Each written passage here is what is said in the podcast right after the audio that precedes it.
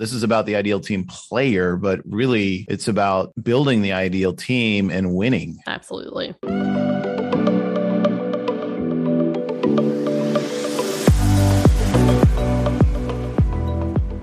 Welcome to the Biz and Life Done Well podcast, where we explore what it means and what it takes to do business and life well.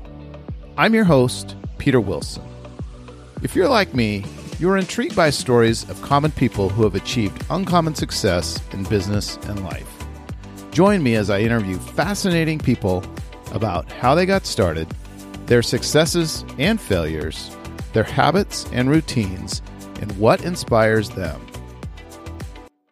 In this episode, I'm joined by Emily Cadell. She is the director of marketing for bizmarketing.com. We're going to discuss the ideal team player, how we've used Patrick Lencioni's book, The Ideal Team Player, to cultivate three essential virtues at our company. Let's dive right into it. So, there's this book that Patrick Lencioni wrote He's also the best-selling author, I'll just mention, of another book called Five The Five Dysfunctions of a Team. This is sort of the positive side, I think, of team building, the ideal team player. First question I have for you is what is an ideal team player and where does this come from? Yeah. So uh, Patrick Lencioni came out with a book called The Ideal Team Player.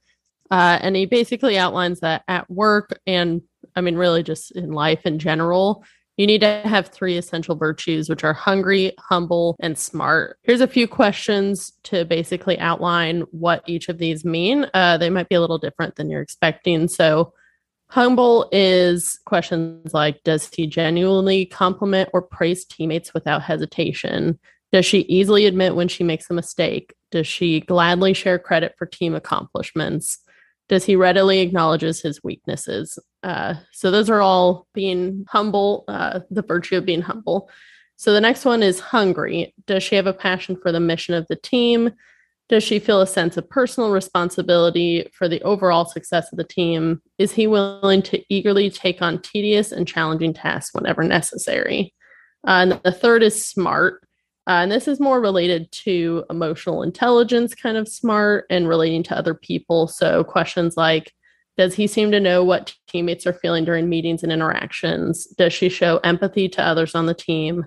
Is he aware of how his words and actions impact others on the team? Powerful stuff. In the book, we learn that it's really important to possess all three of these. He calls them virtues, but they play out as behaviors. What, what you're mm-hmm. talking about here really are behaviors, and especially as they relate to interacting with teammates and, mm-hmm. and potentially with customers as well. So, question I have for you is why is it important for us at our company that our team exhibits these qualities? Biz marketing, we're a smaller team. Most of us are virtual. So we really need to work well together to succeed. Um, if we are exhibiting these qualities, then we'll get more work done, work more, more cohesively. Uh, our systems really work well because we all work on being hungry, humble, and smart. And if we are not working on these virtues, then honestly, we're not as successful as we could be. So that's why it's really important for us that we are all all teammates are exhibiting these virtues. So, how do you see hungry, humble, and smart play out in our day to day work and team interactions here? Sure. So everyone at Biz Marketing has their strengths when it comes to our work. We all have our different domains in our jobs, but we all really acknowledge that each of us have our strengths and we trust each other to get the job done. On top of that, we also need to have the trust with each other of, you know, am I being acknowledged in my work? Am I admitting to my faults? Am I also receiving these virtues from each other. So we have a weekly team meeting uh, where a lot of these qualities are on display. Uh, and I can talk about each of those qualities and how we have them in our meeting.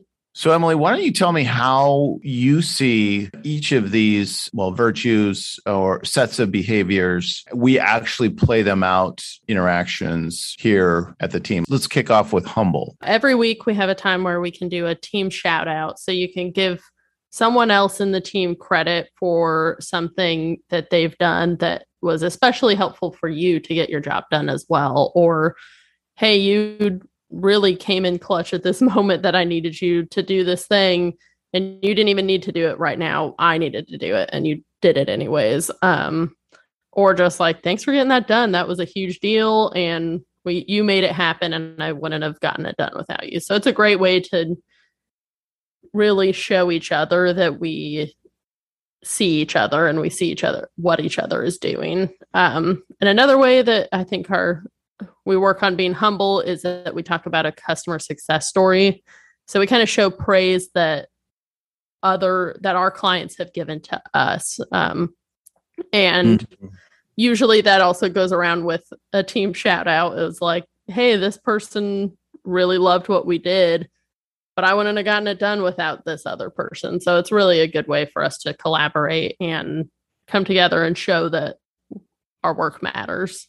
Yeah, I really like the customer success story aspect of our weekly team meeting because I know for a fact because we're we're 90% virtual, not 100% virtual, mm-hmm. but you know, we're all heads down working on our particular area of expertise each week. Some of us have more interactions with our clients than others. It's important that, you know, somebody may do something, for example, our project manager Anne might be working on something she may not interact with a client. The client's super happy happy about the results of the work, or maybe it's our uh, web developer Tim who's working on something. Again, he may not talk to the client. The client is super pumped about the success they had. So it's great to make sure that those people hear that feedback in in kind of this uh, you know shared environment. For example, if I was talking to the client, which I'll do often, and just kept that praise to myself, right? That mm-hmm. would just it just wouldn't be fair. And so it's really great to be able to share that in that um,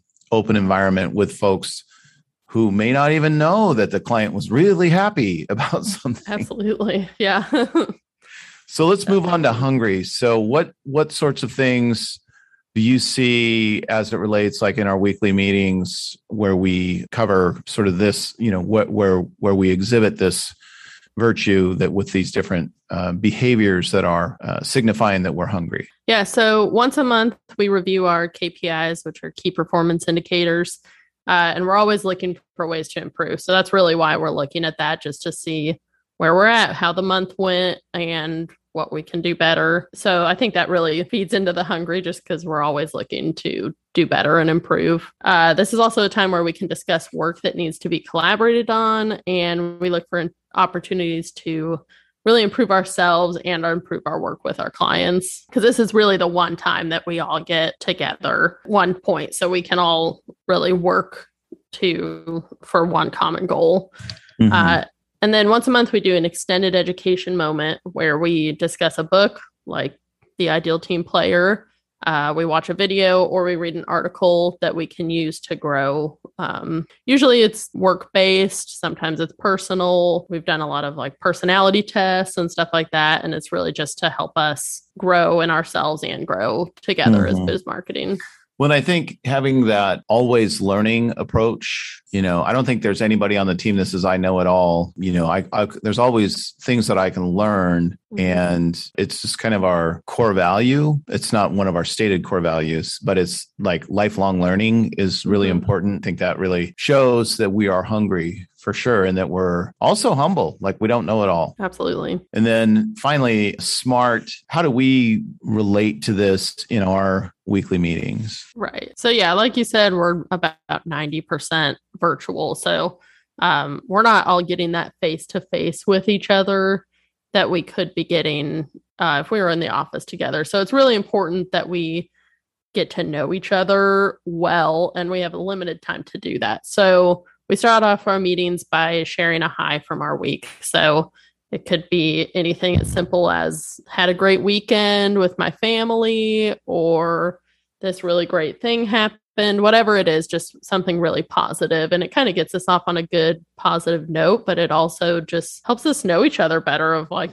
I didn't know that Kyle was really into dirt biking and he shares that on as his high most of the time. So that's great. Or I share about my son and what we did this weekend. So it's really been a good way to empathize with each other, to just improve our relationships with each other. And then another way is just that we're really always encouraging each other. There's really no negative vibes during our meetings. Uh, we would never say anything bad about someone um, so we're really just a positive. I I always feel good leaving our meetings because we all do really like each other. We all get along really well, and so and I do feel like my teammates have my back. They exhibit all of the smart, empathetic, emotional intelligence that we are looking for. So, there are two things I want to mention here. One is, um, you know, our high from the week. It's actually high tide, mm-hmm. which correlates to the office that we have here in Edmonds, which is. Um, I can see the tide here. right now, it looks like the tide is up.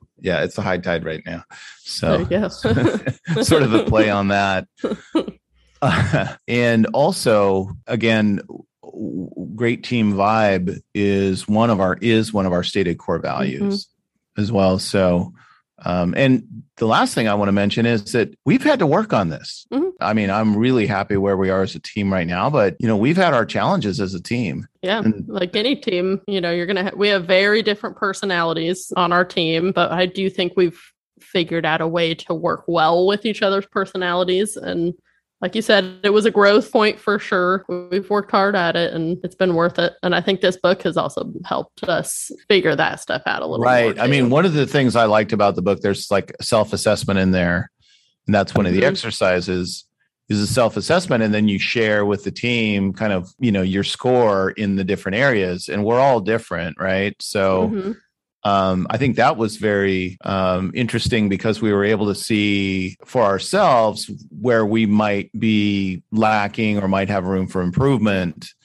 Uh, and share that as a team and in some respects kind of make light of it mm-hmm. yeah absolutely i know a lot of business owners and managers listen to the podcast what i'd like to know is what, what are your final takeaways for businesses looking to implement the ideal team player some of the principles i guess in the mm-hmm. ideal team player yeah. So, I mean, obviously, we really love this book. So, I would encourage you to get the book for your team, uh, especially your higher up, and have them read it. Do a maybe a team book club with the book. It's a really easy read. It starts off with a story uh, and then it goes into more of the principles of each of the virtues. So it's really easy to read, but it's a really great thing for you to do as a team together. I wouldn't just have your CEO or president read it, I would have the team read it together. And then after everyone's read it, I think you should have every team member fill out the self assessment. If you do feel like you need a manager assessment, there's also that in there as well. Uh, if you see that as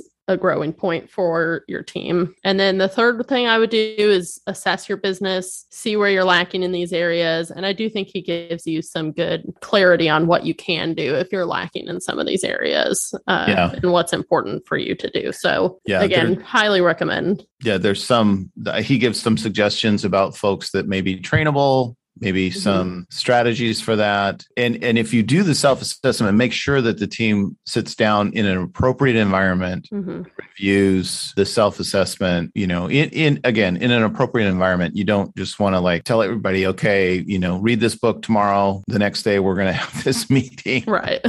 You should at the very least have some familiarity with it maybe listen to a couple of uh, patrick lencioni's podcasts that are readily available. Mm-hmm. well, i really appreciate your time today emily. This is a great tool to help build that ideal team. You know this is about the ideal team player but really it's about building the ideal team and winning. Absolutely.